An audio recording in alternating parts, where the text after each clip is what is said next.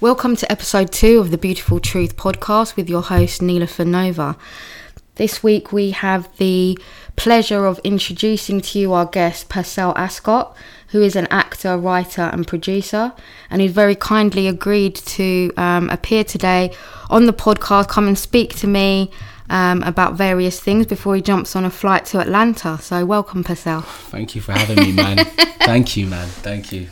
So, how are you today? Yeah, I'm feeling. I'm feeling good. I've just finished a film at the moment, so a little bit, little bit tired. But Yeah. um, yeah, feeling good. I'm, I'm, I'm grateful actually because I can fly to Atlanta. That's a madness. You know what I mean? So, yeah, Yeah. good. So you're so you'd say that you're blessed where you are at in your career at the moment to be able to say I need to make things happen. I need to jump on a plane to Atlanta. Yes. I know I have to be back in London by a certain date, but I can make it happen. hundred, hundred thousand percent. Yeah. If you if you asked me that question ten years ago, Yeah.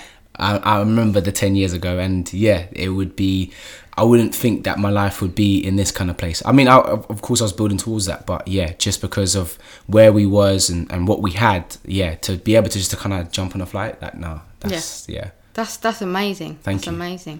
Um, but to give people a bit of context who don't know you, I Mm. mean, there wouldn't be many because um, you know your following is huge. No, thank but you. for But someone, some- yeah, yeah, yeah. For someone who still- was listening who didn't know who Percelle Yeah. Mm. Ascott was or what you've done, you know, give us a little breakdown of. Yeah. Um, you know, I, I read your bio, um, but you know, I want you to tell me from your point of view, Mm. like where it all started, what your journey's been. Mm-hmm. You know, when when you um, present your bio now, and you know you're called an actor, writer, producer. Mm. How you know how did that manifest? Where did it all start for you? Yeah. Um. So just introducing myself, yeah, I'm Percelle Ascott, actor, writer, producer. Um, and it's such a good question that you asked me there. Like, um, for me, it started when I was, um, I say about 11 years old in terms of like having this bug to want to like be a part of, um, uh, acting. Uh, I remember being like Ma- Mowgli in Jungle Book at you know year six, my, my, my school play. My mum still tells me today, she's like, yeah, son, like used to recite everyone else's lines as well as my own. And I don't know how my brain would even take up so much like information at that age, but um, it wasn't until when I was 14 that I decided to take it seriously. And uh, lucky that I had my, my dad and my stepdad, um, but both of them two different men in terms of like um, how they sort of taught me growing up. But my dad was always on about just son you know work out what you want to do now at 14 years old 'cause so you can be ahead of everyone else so my dad i had his um he, he was an, my dad's an entrepreneur he does you know loads of different things and stuff like that so i used to i used to try to copy and sort of imitate him and then i used to take my stepdad's sort of practicalities of, of just be of just actioning and doing stuff and so uh yeah from 14 years old wanted to go to the brit school and um, the Brit School is this performing arts school in South London. And uh, yeah, I, I applied and worked really, really hard thanks to a, a teacher of mine. And I got in. And I think um, even from when I was about 15, 16 years old now, um, even at my state school, Woodcote High, you know, normal school, we I was trying to do stuff that wasn't a part of like even the curriculum. Like I was even trying to create my own play, and we we tried to do this this uh, this group thing with say seven other students in my performing arts class, and it didn't quite work out. But we we started to try and do something. We were planning this this like play that we was gonna put on all this kind of stuff and i had this uh, this um i don't know like this bigger perspective of of um just making something happen that isn't given if that makes sense and that's where that sort of seed was planted and then it's just obviously grown since then Yeah, so from from from what you're saying, it sounds like you had that creative hunger Yeah. and that passion and that drive from a very young age. yes yeah um, because you know what I what I would like people to understand is that when they see someone who you know has had um, however many thousand or million views on something that they've produced, Yeah. it doesn't just happen overnight. No, not you know all. That at all. work ethic, Yeah. that passion, that wanting to achieve, like Yeah. you said, and then having to instill that discipline to do things that others are not doing to get ahead. Yeah. It's very interesting that you say you had strong role models because I think that's really key as well Mm, yeah, for young people coming up Yeah. because a lot of young people have dreams. They want to do this and they want to do they don't quite know how to do it. Yeah, yeah. And then they don't have necessarily positive role models that can show them how it's being Mm. done and then they tend to either lose it's not that they don't have the desire but then the motivation wanes Mm. and then discipline and all of all of the other things that come with it so Mm. that's really interesting to know that you had that support and um, influence from an early age Yeah, I think at the same time it's um, it's the difference between uh, the conversation of nature and nurture, mm-hmm. and I think for me, I would I would take the best pieces of what I had as my environment, if that made sense. You know, so it's like even though yeah, I had my my dad and my mum is you know my anchor, complete anchor, but no one's a superhero. So I I, I learned quite early on that people can be imp- imp- you know imperfect and it was about what I would take from all these people around me, and also I had a, a, a sort of a hunger to to find those other things that I needed, and I know I needed them, but I just didn't know where to find them. And I think it's mainly your friends. I think as, when you're growing up, you you make friends, and that's where your influence comes from. A lot of the time, a lot of things that we say and do, and I think I, I was able to, to make the right choices and friends also because uh, you know, amongst having fun and, and being young and all this kind of stuff, like it was just um, all of my friends. If I look back from now, every single one of those people, we were always talking about just like the future, constantly, always talking about the future. And I think because of that, it just would. All I'd always ask the question, okay, whatever I'm doing right now, why am I doing it, and how does this benefit me in the long run? All the time, I just had this constant thing of looking ahead, looking ahead, looking ahead, and I think that was able to filter a lot of the choices that I was able to make. Yeah, it's it's it's, it's significant that you use the word choices, Uh. and and it's also very insightful that you are aware of the importance of choices and how it that's a domino effect. Mm. Yeah. Um, but I think it takes a certain of, amount of emotional intelligence Yes. to understand Yeah. that from a young age. Oh, completely. Because a lot of people have to get Yeah. some some people don't you know get into their 40s and then understand the impact of oh I, okay actually Yeah. You know, I am where I am because of the choices I made back when I was 15. Yeah. Or actually at 21, Yeah. when I was at that crossroads. Yeah. This is why this has happened. So Yeah. it does take that level of, of intelligence. But then the other thing you mentioned is friends. Mm. And that is so key. Mm-hmm. Um, I know a lot of the, th- and we'll talk more about it, but I know that you're very passionate about work that involves young people. A lot of Mm. the things that you're now exec producer on and projects that you're involved in creatively and, and consulting on and young people. And young people and choices, that's the thing. Mm. Friendships are a choice Mm-hmm. because you can't choose your family. You can't choose the situation you grow up in. Yes. And like you said again, Yes. you made a choice to take the positives. No Yes. one has a perfect upbringing Completely. perfect childhood. Completely. Some have good ones, some have bad ones, some are just okay. Yeah. And you know, you even get people from very affluent, great hou- households with parents who earn a lot of money. Yes. They don't achieve. Nope. And then you get people who have nothing growing up, actually on the poverty line. And they become huge success stories. So it's what they choose to take and Yeah. how they run with it, and you know what they do with that. But friendships are huge. Yeah. Because growing up, you're so influenced by the people that you're around Yeah. If they haven't got aspirations and if they're not into doing positive things that's going to affect you right Completely. so it's such a huge Massive. part of it massive, massive, like down to those friendships, and I think obviously we'll, we'll talk about it in a second. Like, but you know, like Mandem on the Wall, Yeah. was that life lesson.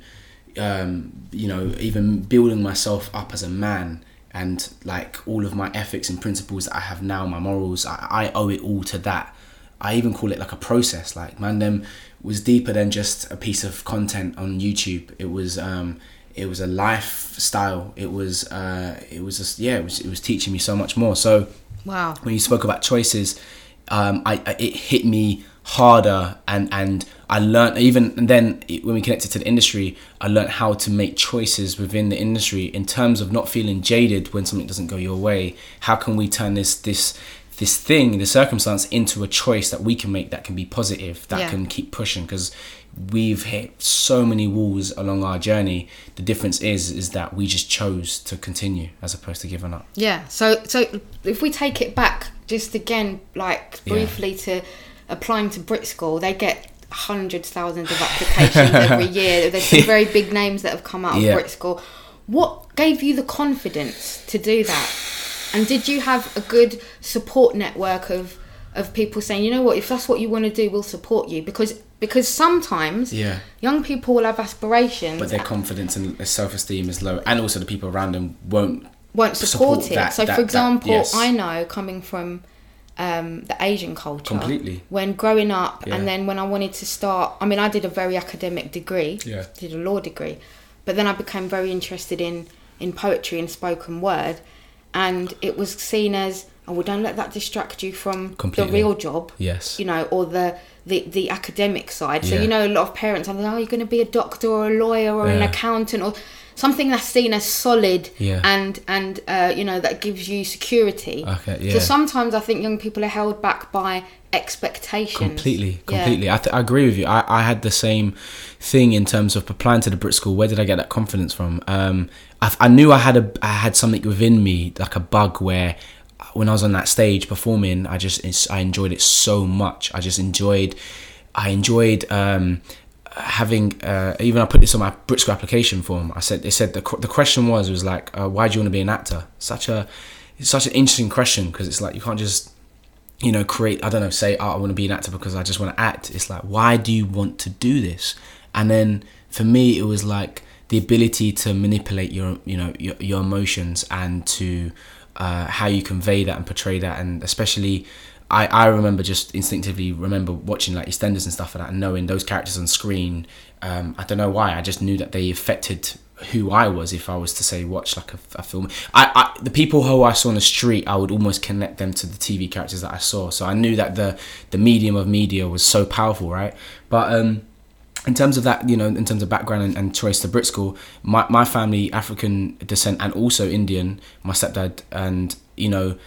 Um, I think they knew that I wasn't the best, ac- you know, um, academic kid when I was growing up. I, I did work hard and I was trying very, very hard.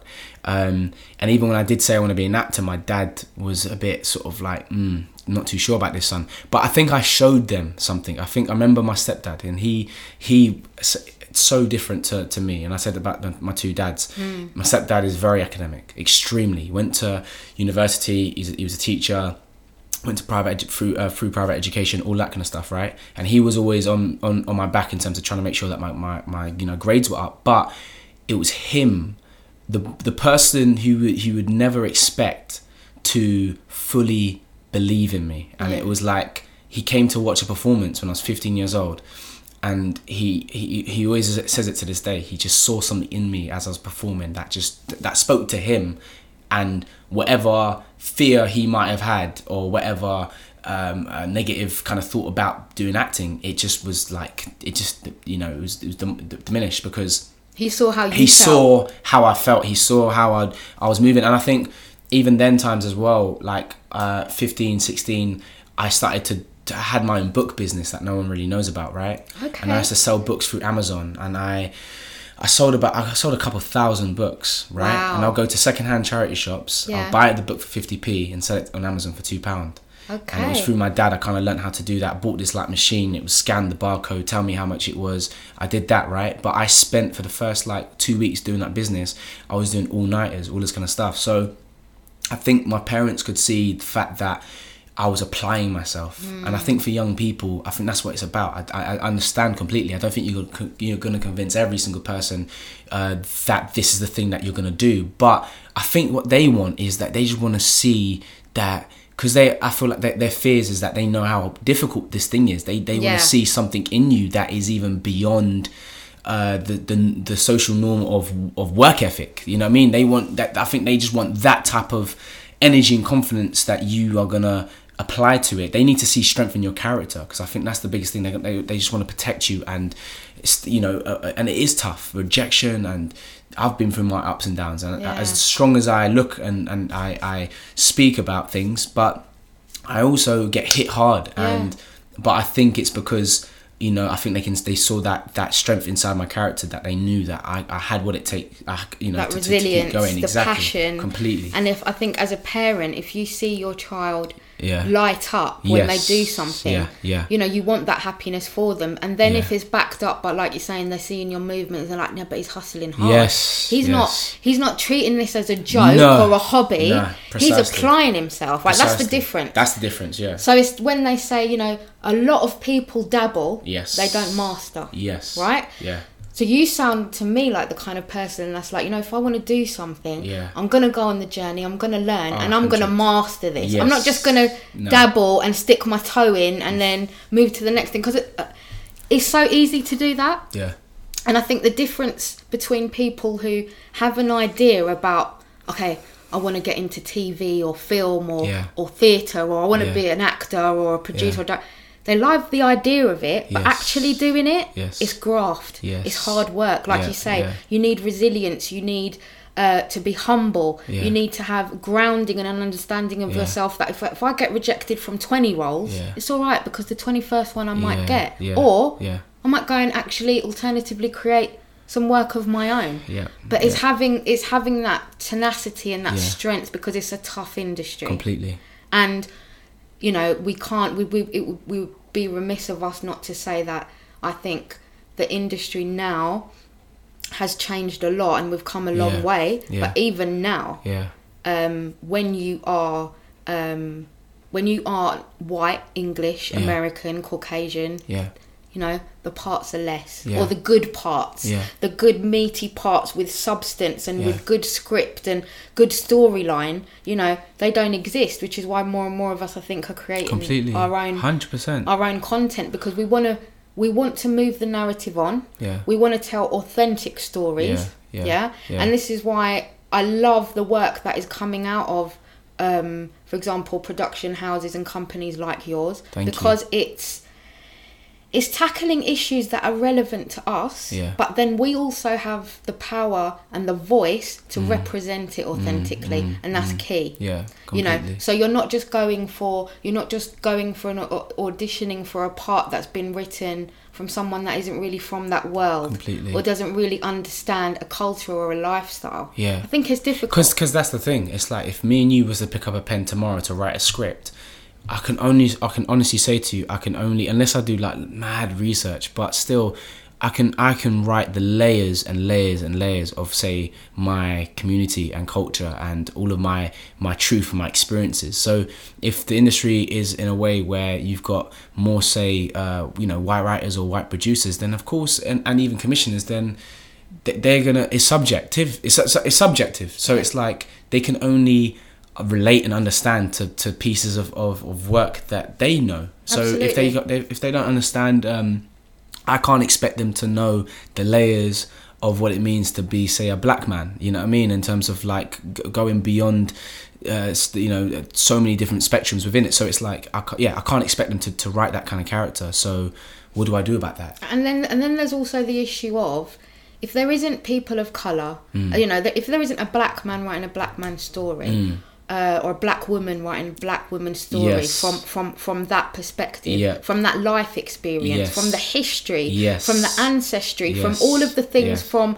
language food culture religion all of those different things have an impact but if those writers are not coming to the forefront Mm.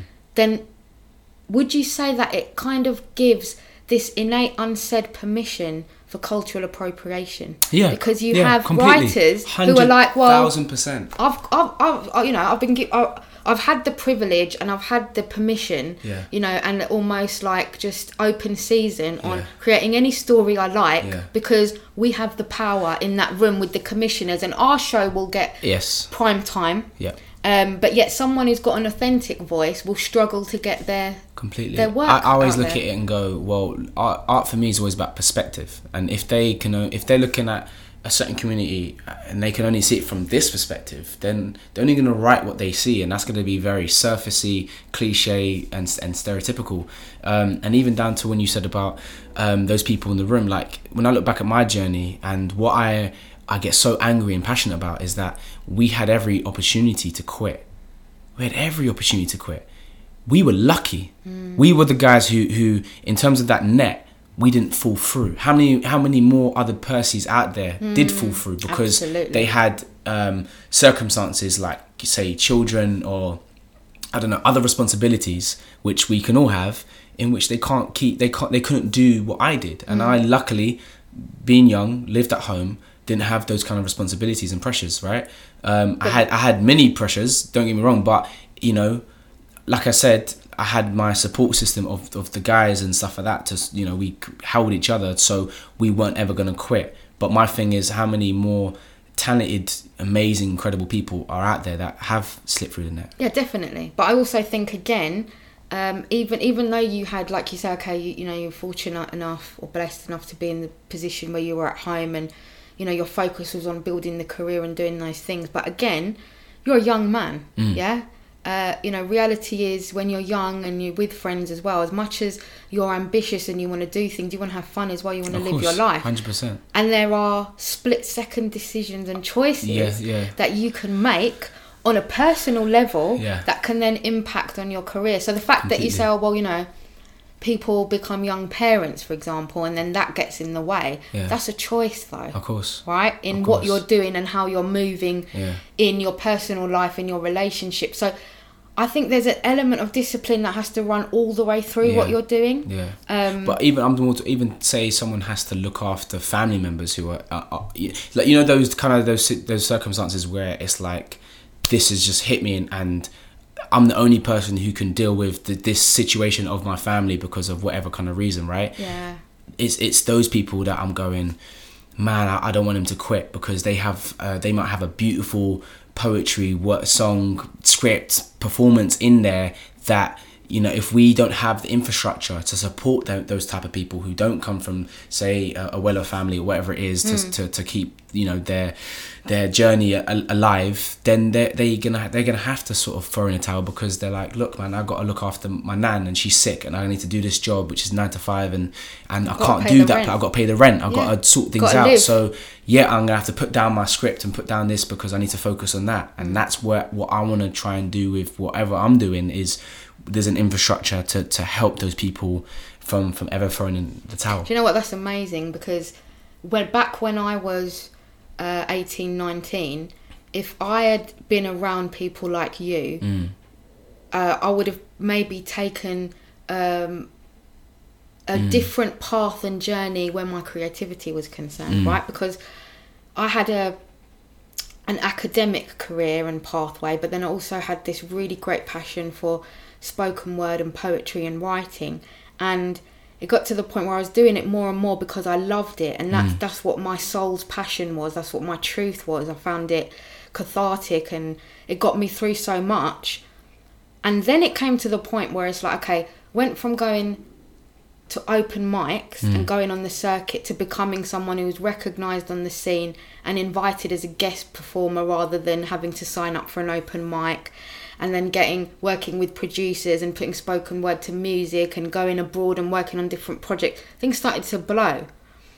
But life got in the way and it was like okay but poetry doesn't pay. And i actually wrote a piece i remember back then saying you know what? Poetry doesn't pay the bills. I love it but it's not going to help me like right now. So then you say you know what? It's okay. I'm going to put that to the side and i will come back to it. I'm going to pick it up and then you start getting into the nine to five and the corporate world and you know uh, it gets lost. So it's it's it is it's it's really really difficult because there's a lot of talent out there but it's it's making that jump. And i think there's a there's a there's a little bit of uh risk.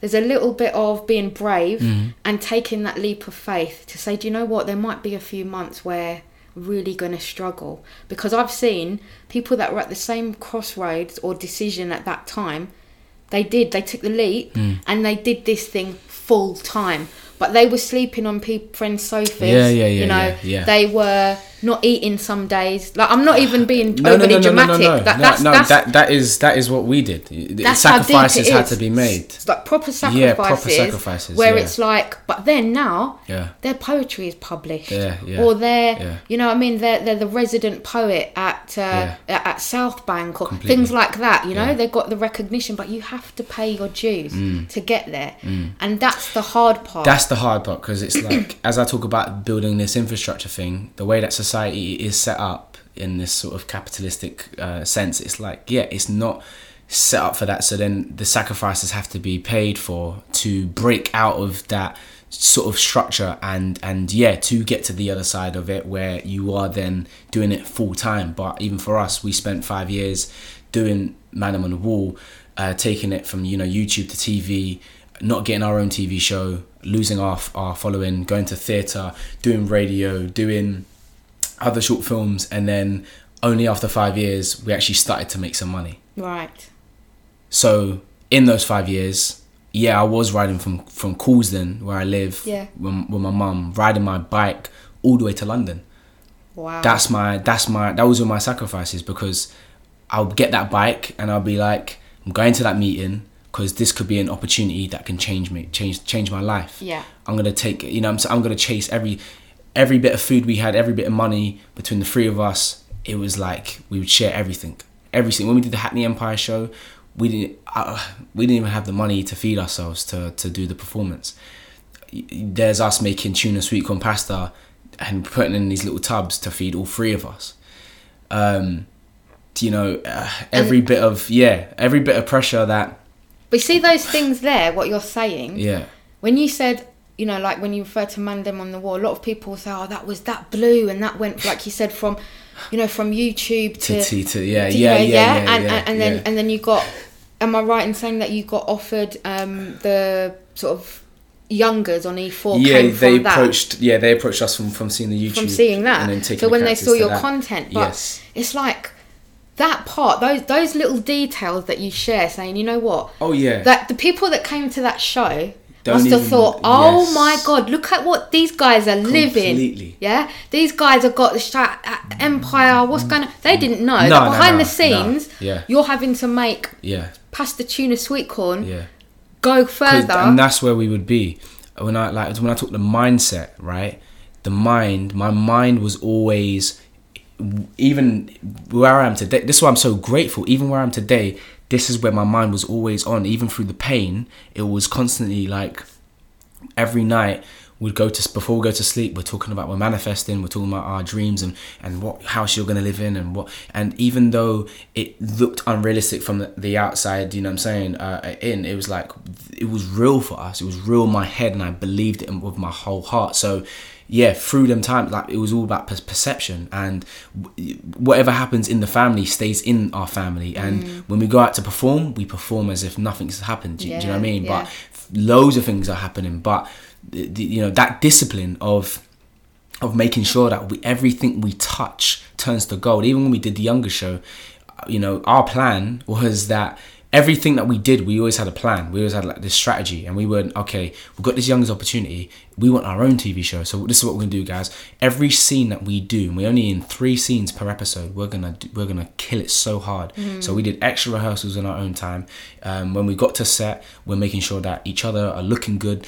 Okay his man his lips are not dry. I'm looking or i'm not looking tired. And even the performances and direction. Yeah. you know me between me and the boys this is why we have such a great chemistry is because we were lo- protecting each other looking out for each other every two seconds. And even as small as it was we knew that these little small little seeds are going to build up to where we need to get to. So every time we were, we were aired you know twitter was around as well. So every time we see the tweets everyone was like oh there's not enough of these guys is there?" Yeah. so so we knew the plan was working in terms of building up this this appetite and this hunger for more of of us. And it all starts from completely but it all started from us like making sure that we perf- we were perfecting every part of the journey you know what i mean everything that we put our name to has to turn to gold because something else that we talk about this whole industry thing i believe anyway is that as people from you know uh, I say an ethnic background is like i just don't feel like we're allowed to fail Mm. I don't think we're allowed to fail. I think if we fail and, and it didn't make the box office money or whatever it is,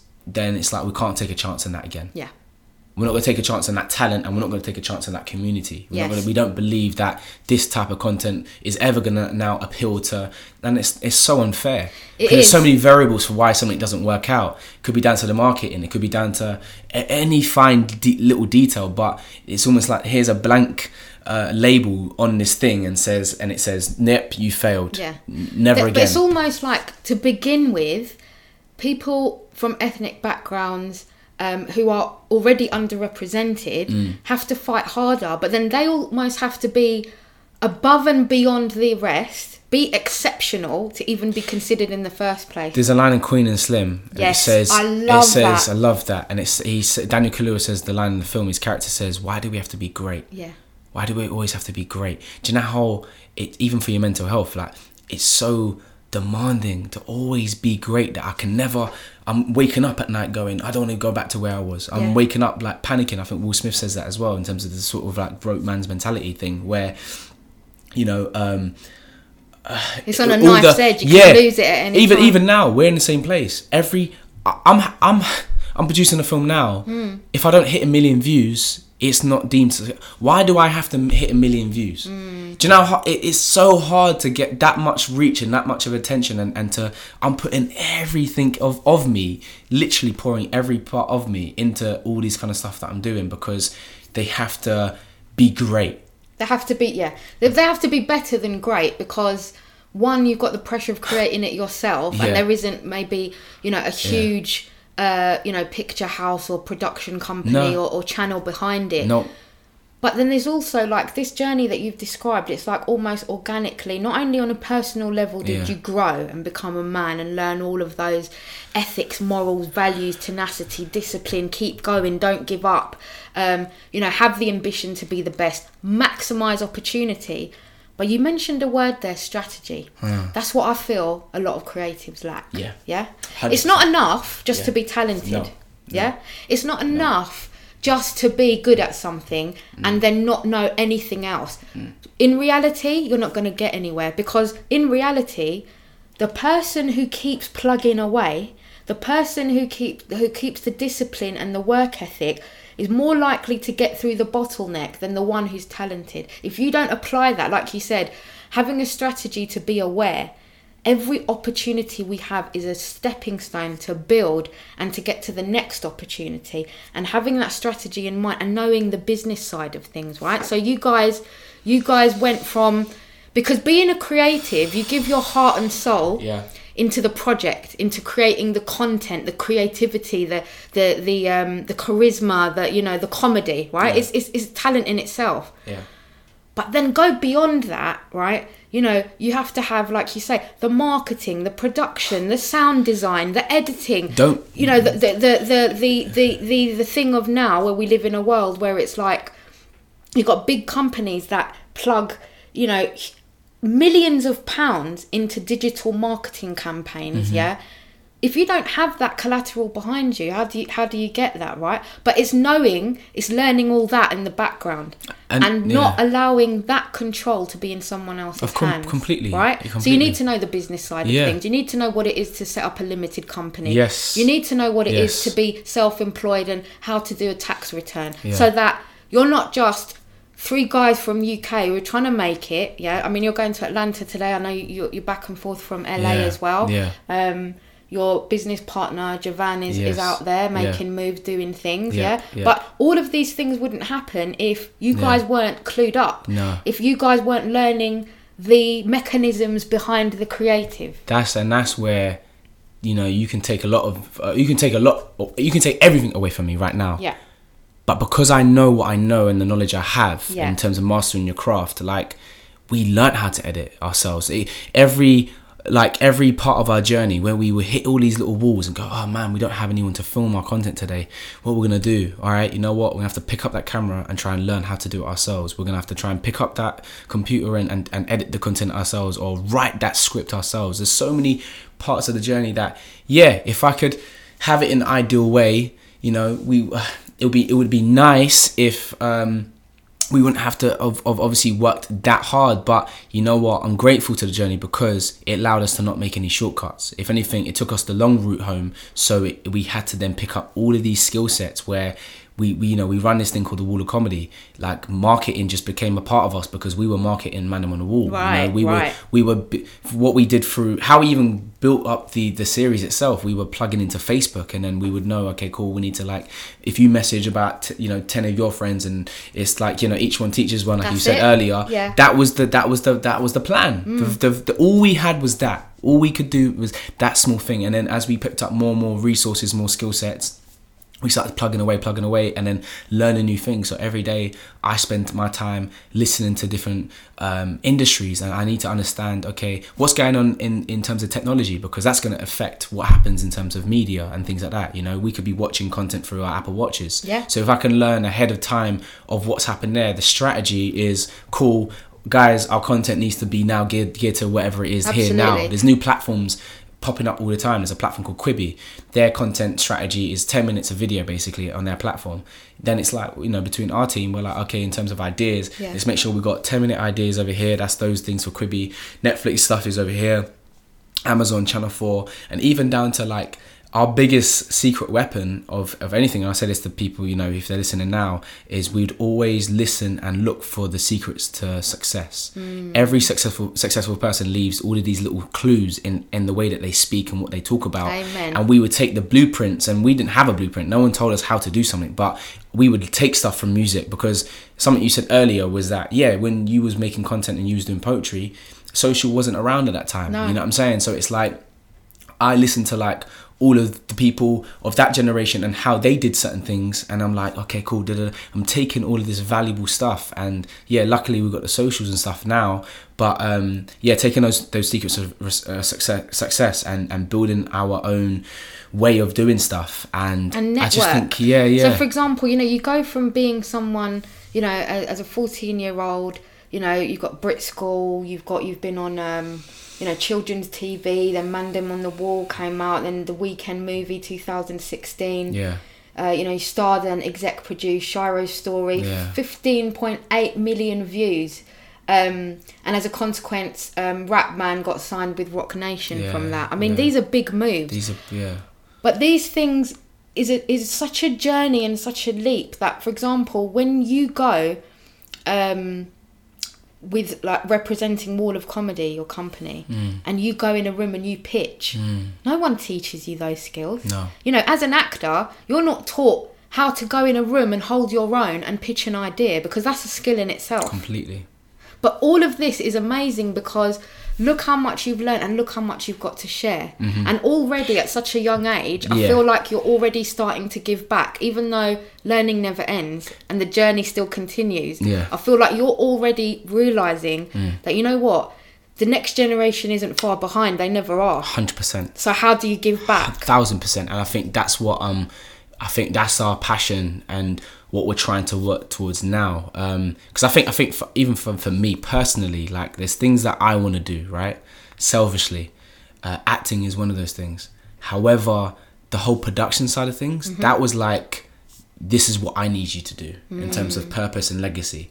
This is not it's not just solely for me. And um, I like that because every choice that we make, it's not about how much money I make or what I get to make through the production company for myself or, or any of those things. It becomes no, this is for everyone else. And even sometimes, if if I'm ever blocking something that is it's it's you know important and it's beautiful, it's meant to be for everyone else, and I'm I'm the person that's blocking that, I will even get out of the way. That's how much I love it. Is because it's it's bigger than us and i think that's where we find the humility because when you understand it's, it's you know bigger than you you realize that it, you know you'll be thinking for everyone else but i'm trying to work out yeah how do we keep on giving back now you know what i mean But And- that mentality, that mentality is very rare because a lot of people go into this industry Mm. for personal and instant gratification. Mm, yeah. And we live in a world where that's just constantly reinforced by, you know, it's more important to get follows and likes than it is to actually Yeah. have um, a genuine interaction and relationship, Yeah. right? That, that's the world we live in. So to have that, yeah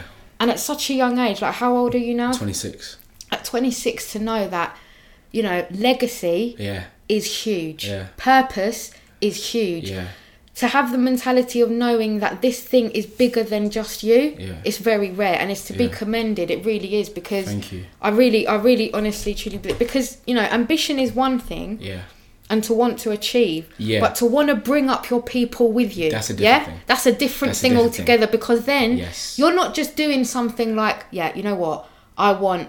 I want to get that um, next big role Yeah. that pays 10 mil paycheck, Completely. right? It's about actually, this is a movement Yes. of like minded people. Yes. We're Yes. making things happen. Yeah. And we're, we're changing, you know, you, you change your life, but you change others' lives Yeah. by doing things. So that's what I want to talk to you a little bit about the other projects that you're involved in in terms of Yeah. that's got the ethos of giving back. So I know you work with, um, like for example, UK Fully Focused. Tell us a little bit about you know what they do and how you're involved with them. Yeah, I, I've I've been I worked with Fully Focused uh, about almost eight years ago now, right? And they what they do, they're a production company, um, um, but they do more than that. They actually they're a community led um, organization which works with young people and what they they and they build up their skill sets within the industry. So Okay. they work for them, you know, work with them from like say um, uh, from a very sort of low skill set basis, and they go through the categories in terms of their sort of process where they get promoted in in the production company and they take on bigger responsibilities as the years go by. Amazing. And so every film that they work on, you know, they start say there might be a runner, but then the next time that might, they might be assisting say costume or makeup, and then you know they're working in the camera teams, lighting departments, and eventually they're actually producing their own work. And um, I just really, fantastic. I, mean, that's I invaluable that's so to learn on the job. Learn on the job. Wow. It's yeah, and, and and there's a thing about I think for young people, what I feel like they need the most is is um, consistency, consistency, because we always make families like small families and like you know like you know we work on this and it's like a family here and then for some reason things get cut and whatnot happens and then you know that young person is now is is is um, by themselves again. And they were if they just had that a little bit more time or if they, if that company had a bit more funding to, to continue their program then that young person might be somewhere somewhere right now. But things happen all the time and things change. So you know it, the, the, lack of consistency affects their progress. And i mm. think we're fully focused what they've done really well is a lot of their young team have been working with them for the like yeah the last 10 years. And now they're all established freelance you know producers writers directors th- th- themselves. And now they're working with other young people and building their thing their thing up. So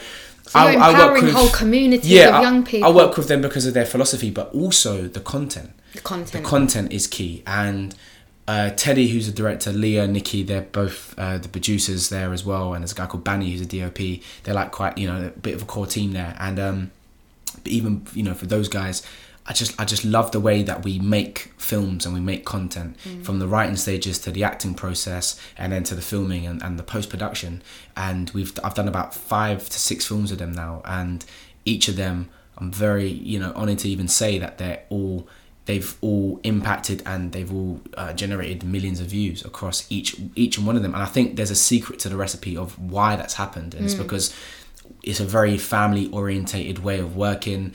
Uh, we, we're all passionate about the bigger picture the vision and we're all just putting everything we can into this thing. And, and it's that process of working why I think Mandem worked so well for us, and I think why Wall of Comedy and and everything I've ever done, Shiro's Story, every project that is deemed successful, all has an element of love, yeah. and I think that's why comes from a place of love. Completely. Love, integrity, Yeah. and that thing of, you know, um, just like you said about young people, the consistency. Yeah. But I think it's also showing them an alternative Yeah, to what yeah. their everyday reality is because you know as much as we say choices we can also be a product of our environment to a certain Mm. extent right. Mm. and unless you're shown an alternative way unless you've got strong role models and leadership to show you what can be done how do you know? How do you know anything anything How do you know? you know, I mean, when I used to work with young people that were involved in gangs or in danger of becoming involved in gangs or even ex offenders to that point, when we used to take them on residential programs, the fact that a lot of them said, you know, we've never been outside of Brixton ever in our life. And you know, and then you take them to the country, the countryside in Dorset, bet and they're seeing diff- fields, and they're different people at that point. and in three days, their whole demeanour and behaviours change. You know why? Because they've never seen greenery, or they've never felt fresh air, or they've never been outside of the estate. And then you start seeing them tap into different, you know, the anger starts to go away, and the, you know, the the the uh, um, just just all of that tension and anger and you know hostility all starts to melt away. Do you know why? Because they've got space for the first time. So it's so important to show people and i think with uk fully focused as well a lot of like you say the core team are people with lived experience yeah that's key it's not just some you know middle-aged man saying well i you know i've got a, a degree from oxford on uh, filmmaking and uh, you know uh, I, you know I've- got funding from the, uh, this place to to do this project with young people. And so I'm no these people have got lived experience of what it's like to live in the street or to have offended or to live a certain lifestyle and how you turn that around. As a young person i'm going to listen to someone who's lived it change themselves and prove to me that it can be done Completely. and still live in it every day Completely. rather than someone to give you the theory Yeah. I think that's so important, you know. Yeah, Um, So, so what kind of subject matters do they do they deal with in their short films? I know you you Yeah. mentioned to me you were recently filming something on PTSD. Yes. Yeah. Um, I think they've covered things like, which is huge at the moment in the news, county lines Yeah. affecting young people. Yeah, yeah, we're working on a project with them uh, for County Lines, and in fact, Amberine is is a, one of the writers a part of that project. Um, and uh, the first film that we actually did that I'm very proud of was st- us your stop and search uh, rights, like in terms of like knowing how to actually uh, say to the police when you are stopped and search, and, and just in terms of that, you know, say it could be uh, abusive of, of power. Um, so yeah, teaching people, kids about that. And then my next film was called Re- Rewind Forward, which I did with Javan. And me and Javan have done a lot of films together with Fully Focus. And that, I guess that started something else as well because we were doing comedy and people were like, you know, can I do this? And we got to show people what we can actually do through drama. But we did Rewind Forward with, uh, you know, Javan and Mandip as well. And that was all about restorative justice and about um, teaching people, I guess, even the, the, the act of communication because that whole film was about um, my character has done something to his character. We haven't uh, um, confronted our emotions about this, and it was about these two boys, especially when we live in this sort of like male toxic masculinity society. You know, these two boys, you know, sharing their emotions and in fact getting to the answers, getting to the peace of their problems and. I think forgiveness is one thing. I think forgiveness is it's not even about forgiving the other person so much. It's about even forgiveness for yourself and and Oh, having yeah. that peace. Mm. So that film went into those kind of details. A beautiful film, and then we did Deep It, which was about knife crime, and um, that was all about showing. Uh, I think for Javan's character, one the act of you know if you carry a knife, it has almost this karmic energy about it, where either you or someone else can get injured. And in terms of if you take out that, if you make that choice to take that knife out your house, there is some something you know you're attracting this this sort of energy, this kind of this consequence. But that was also about um, just being scared. And I think a lot of people who do carry a knife, I think there's, there's a lot more to it. We're not just monstrous, uh, you know, people aren't just monstrous people. I think there's so much emotions and things going in inside of them for why they have to carry a knife. And that was mainly about, you know, these two friends having this this sort of miscommunication and also amongst it you know fear and and shame embarrassment all this kind of stuff so that was deep it and then the last one i did was after that was uh, drawn out which was uh, gun uh, gun violence i think it was um, aimed at it was with arsenal football club they kind of sponsored it but uh, again yeah another film that tackled a lot of a lot of things especially my character tackled uh, domestic violence as well Wow, I And mean but- these but are huge, gone- important issues. Yeah, I mean, you're, you're reeling yeah. them off like it's nothing, like but nothing, these are but these, these, are, are, these huge. deep, deep stuff. You know, and they've done knife crime, they've done domestic it, violence. um, homelessness. They've done homelessness. They've done uh, what other ones they've done? There's a drama called 18, which is about network, network rail, about crossing the railway and things like that. So yeah, sorry. So it's like no, no, no, no. But I mean, it's just it's you know I'm I'm kind of sitting back a bit, you know, uh, flabbergasted at the big issues that they're tackling through these short films because Mm. not only are they upskilling young people Mm. through the process of making this content. The content itself is educational Mm. and raising awareness, Mm-hmm, but also exploring the crux of these issues. Mm-hmm. So it's not just commentating on, because we all know knife crime is going on, um, you know, domestic violence, all these issues, homelessness. It's on the news every day. Mm. You know, stop and search. These are all big issues that affect young people in the community and wider.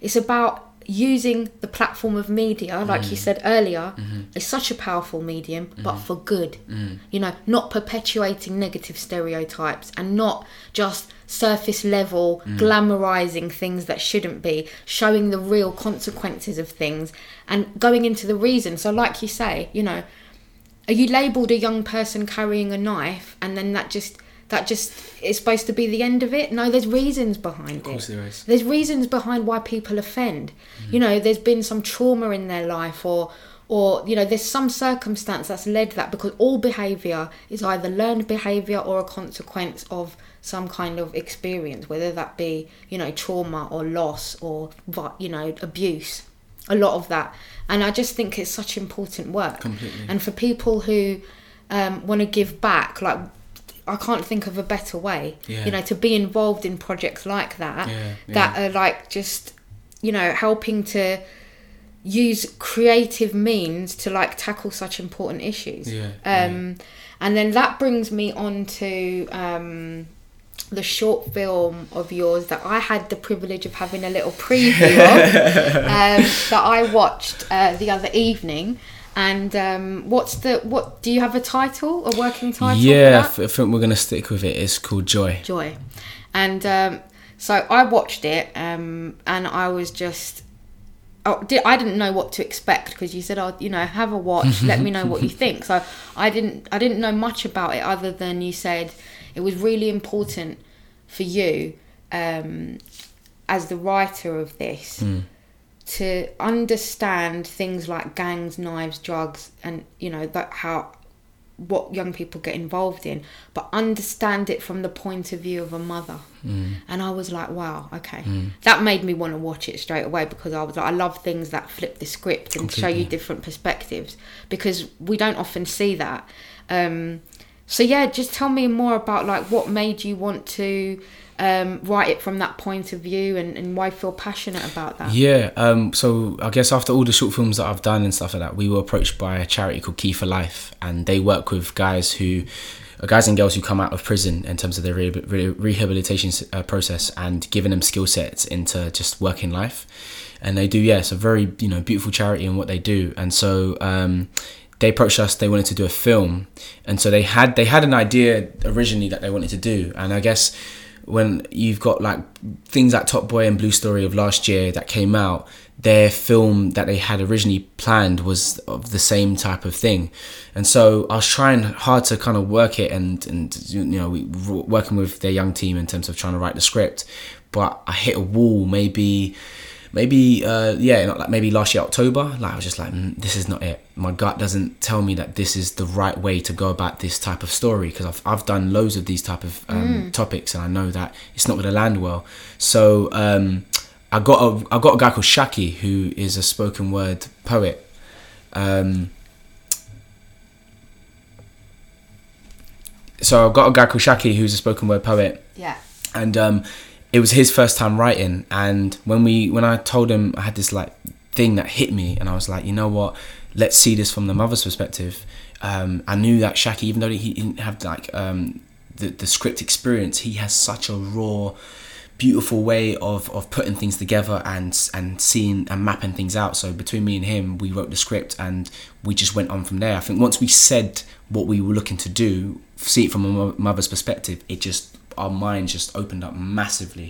It was like, oh my god, everything that um, we've been through personally, I guess, in our childhoods and things like that. We we all of us love our mums so much, but we don't understand what our mums go through, or not, not even just mums, but dads too. But um, anyone who's looking after that that said person, no one understands what the experience is like for those people on the outside perspective. So I want young people to watch this and go, oh my god, that's my mum, and this is what I make her feel and do, and this kind this kind of stuff. So yeah, the, the film was like we really wanted to, to see her perspective and hopefully it changes the way people think about their choices back to choices again Back to choices Yeah. again, but it's key. It's key. Yeah. You know, and it, it, just shows you it's very powerful because like short films, you know, the short film format is like twenty minutes. yeah And I think yeah um, for any filmmaker or writer, that's a challenge of course. to get to get um, such a key message Yeah. across. You know, in in that short That short space of space time, time, because it's not a yeah. full feature. completely Um,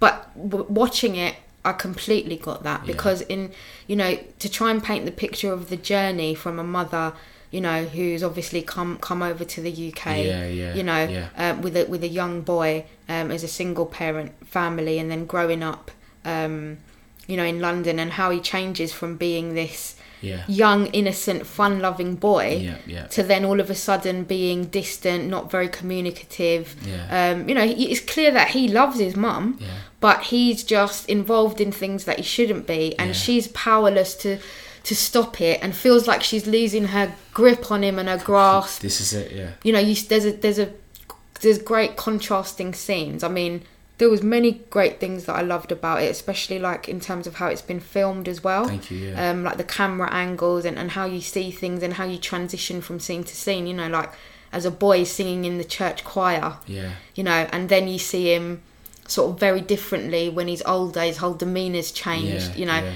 but to her, and I suppose like to any mother, your son is still your little boy. He's Yeah. always going to be that Yeah. and then you start you know see you know hearing that they're involved in you know they're being expelled from school because they've got involved in fights and Yeah. suddenly they've got this really expensive coat or pair of trainers where's Yeah. that come Where's that from come because from? you know they're not working Yeah.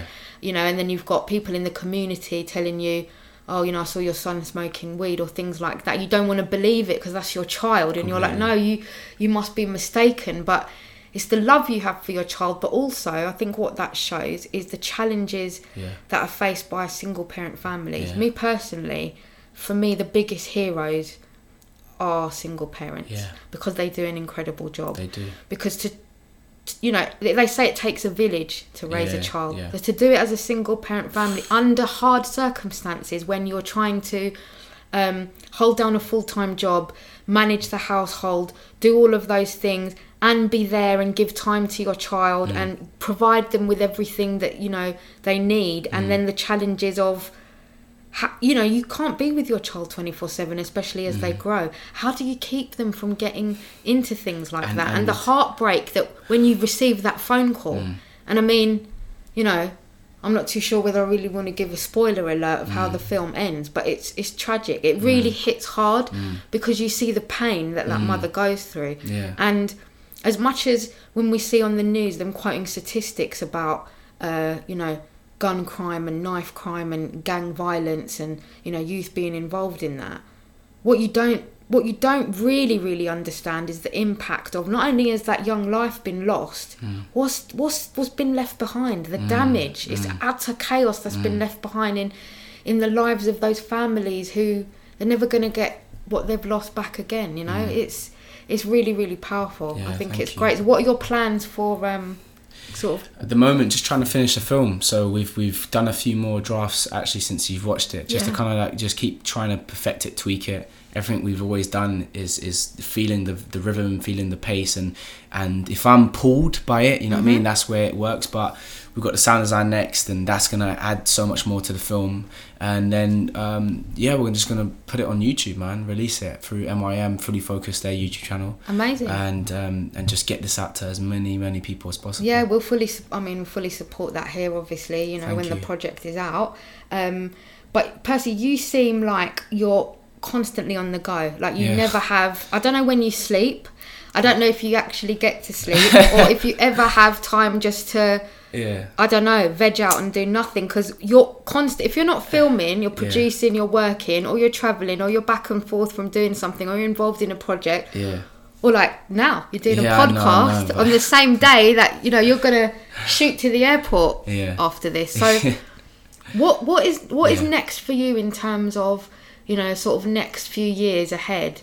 You know what what do you feel passionate about? Where where are your kind of goals and and where you know where do you want to take it? I mean, I think I think I'm quite I'm quite fortunate now because I think after all these years of working, we finally have built a team, Yeah. and so I can't be here right now, uh, you know, without that team. You know, now I'm fortunate enough to go to ATL because that team is in London, you know, and they're working on all the other projects that we've got going on, which is wicked. And I think for me and Javan, um, we both want we, we you know we're both actors in our own right. We you know we we know that there's leverage to what we do in front of camera. Okay so how about we then convert that leverage in something that we can control and we can monetize and we can distribute ourselves? So looking at the formula of Kevin Hart and Dwayne The Rock Johnson they can obviously produce and even Michael B. Jordan now like a lot of these guys in America are they they, they got their own production companies and they're they're pitching you know their own ideas and they're involving themselves in it because they know that that's what's going to get the money for the film. So that's the same thing that me and Javan want to do. We've got the production company together.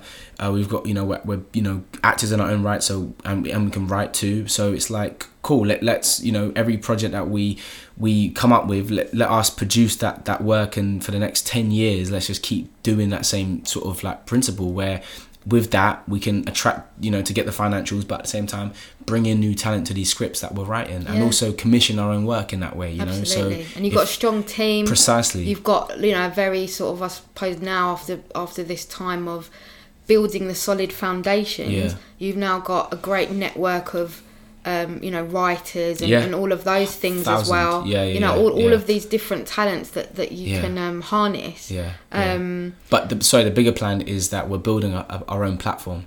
So we we've been relying on YouTube and Facebook and Instagram for years. But if these apps crash tomorrow, then a lot of us don't have anything. So we're we're sort of preparing for the worst and building our own thing. Because even from a monetization pro, uh, process, Facebook and YouTube and all these kind of platforms, they don't really show you what you actually make. You know what I mean for these content creators. So we want to create a place where it's not subscription based, where people have to pay, say, a you know monthly fee. It's it's free to use, but we want to give back to the creators. We want to give them you know 50-50 splits in terms of how much money they make, and also transparency uh, over how they, how much money they make. And also, if like you get YouTube, like on the homepage, you might see like a massive like McDonald's ad or whatever it is. Yeah. Like that also should be fed back into the community of all the creators. Of so the there should be you know even the, the deals that we can do say for advertising companies that are just you know for the wall of comedy or sorry the, the wall entertainment group uh, platform we want you know to find loads of little ways to keep monetizing people even if it's like quarterly we do like a a reward for like you know people who have been creating really really good stuff and just give them some money to keep on creating I more like and more that. and That's more content exciting. But that that's also what's lovely is that you know. Uh, you know, you can speak to people. We've had a really frank, honest, open conversation. It's been a pleasure, Mm. Honestly. you, like no, that, you've just really been, like it, yeah. you, you know, you've just shared everything with with complete truth, um, Yeah. and it's been lovely. But sometimes people speak or talk the talk, as it were. Yeah. You know, and the theory is great, but Yeah. actually, when you look at what they're doing and how they're moving, what are you actually doing to give back? So you've just explained a tangible way of how you guys plan to do that, and I just that's so exciting. It's brilliant. But just to, I mean, I can't, you know, thank you enough for coming on. Um, it's yeah, I've learnt so much in this one conversation. But just to round it off, yeah to let people get a little flavour of Percelle Ascott away from the work the work. yeah I'm just gonna do a few little quick fire questions. right Yeah. yeah yeah we can. Uh, so let's see. So let me see. What's the best conversation you've had with an Uber driver? Oh, um, best conversation. Um, or funniest conversation or one that's you know sticks out uh, I can't. Uh, I got I got a guy. His name's Lee, and he was he wasn't an Uber driver per se, but he was my driver for a lot of shoots that we did, and, and you know, like my career wise, right? Yeah. But my first job, one of my first jobs was, was a thing called Silent Witness on BBC. Okay. And he he he was my driver from for that. And then we used to talk in the car. We talk about music, talk about football, this kind of stuff. Like he he was such a good guy because he would like sort of look after me because I was so young and scared. He was like just supporting me all the time. And then I did something called The Innocents on Netflix. Okay. And he was my driver for that Oh, as well. again. So I Oh, saw him eight years later, and it was like wow. wow. Even for him to see and you know hear all the stuff I've done since those eight years ago, it's been it's a pleasure because it was just like it's almost it was meant to be. He's like the guy who sort of sets me up and just kind of like helps me and stuff for that grow and I'm sort of young and scared and then you know here he is and I'm you know a lot more older a bit more confident from back then and you know again we're talking about Much the same kind of things much more yeah yeah but for him he just got he's seen that sort of arc and stuff that Isn't that lovely though? But I also think um, it's so important, you know, like when you're in the industry. Yeah. You know, we, we tend to overlook and forget the people that, Yeah. are, that Oh. are doing things like, I don't know, bringing you your cup of tea or the dri- the driver that picks you up to Yeah. take you to set at 4 Yeah. a.m., you know, and how they treat you, but how you treat them as well. but that's my process With Yeah. everything I do Yeah. everyone's important Yeah. every single person everyone I'm going to speak to and it goes back to love Yeah. if they're producing that that energy and they're loving the process and they're loving their work Yeah. they're going to be, be producing good work Yeah. you know what I mean they're going to be making sure that I don't know so and so gets the set on time because they feel happy within what they're doing and that person is feeling And good about themselves and they're feeding the, the, the whole crew right because the caterers are happy about whatever it is so you know we all get a good plate to eat so make sure that when we do the scenes we're all fired up and ready. That's it. Every every every, Every- one of those little things Yeah. may seem insignificant because they're not the glamorous roles, Completely. but they're the cogs that make the machine work, right? Yeah. Um. Yeah. That's I like that. I really like that. So okay. So what would you say is I'm gonna try and because you know. You're a very deep person, Percy. You know, you, you go right to the heart of things. It's not it's not superficial. I'm going to try and keep Alright, them alright. light. No. Um, where is your favourite place, or what is your favourite thing about London? Favorite place in London has got to be uh, there's a park in High Street, Ken, Holland Park. Yeah. It's called the Kyoto Gardens, and it's my favorite place. It's like this Japanese garden. It's just sick. Love, love going there.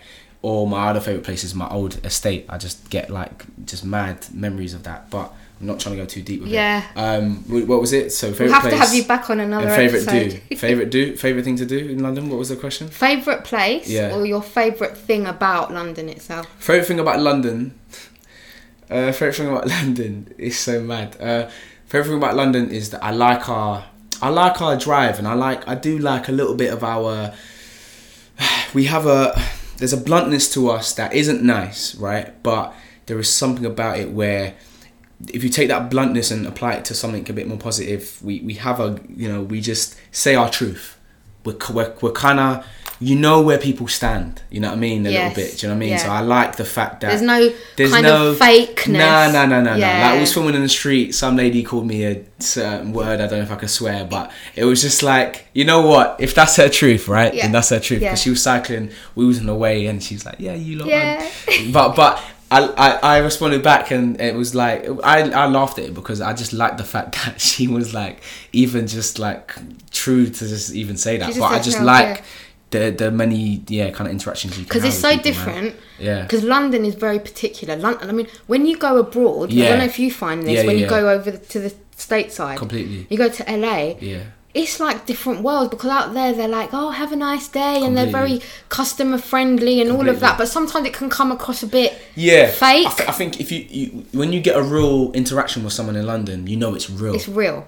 Because we don't have to be like that. We're, we're not like that. We're not like that. Our culture is not like that. So I think when you get you have a conversation, you know, Uber driver, or you see someone in lift, or someone opens the door for you.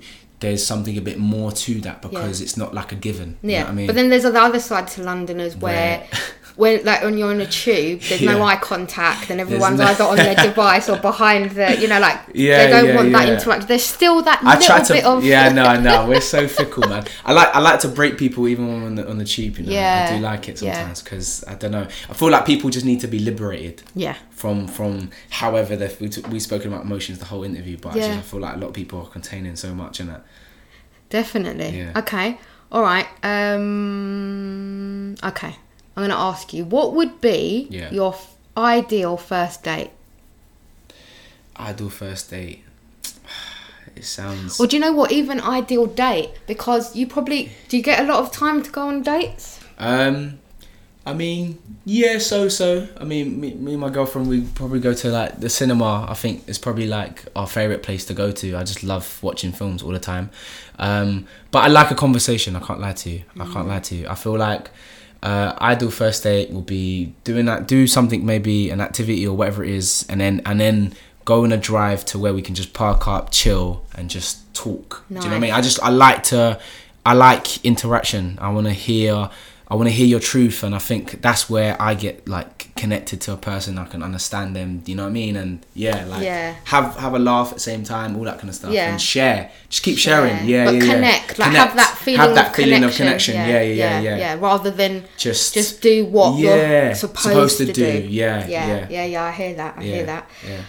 Do you know what we um we've come to to the end of our time, and we I'm sure we could go on for a few more hours easily. Amen. So we will have to have you back at some point. but I just want to thank Yeah. you from the bottom of my heart for coming on. Um, Yeah. you, it's been a pleasure. Thank you for having me. Um, and yeah, if you want to let people know about uh, either where they can find your uh, projects or you know what your handle is on Insta yeah, or yeah, all sure. of those things. Yeah, I'm always. I love Instagram. Um, I, I love Twitter more, but I like. I like. I love Instagram. I, I mean, in terms of people connecting with me, Instagram, hundred percent. That's at Percelle Ascott, and um, I'm always there in terms of like people have questions about trying to get into the industry, advice, all that kind of stuff, and also in terms of opportunities. Like I, I give out all all my opportunity goes through Instagram in terms of like my Instagram story. So anyone who's listening to this, like just make sure keep checking out all the posts that I make and stuff like that. And yeah, hopefully I might meet someone from yeah when they listen to this podcast. Amazing. Yeah, man. Okay, thank you. Thank you for having me. Thanks so much. Appreciate it. All right, listeners, until the next time, keep walking in your truth.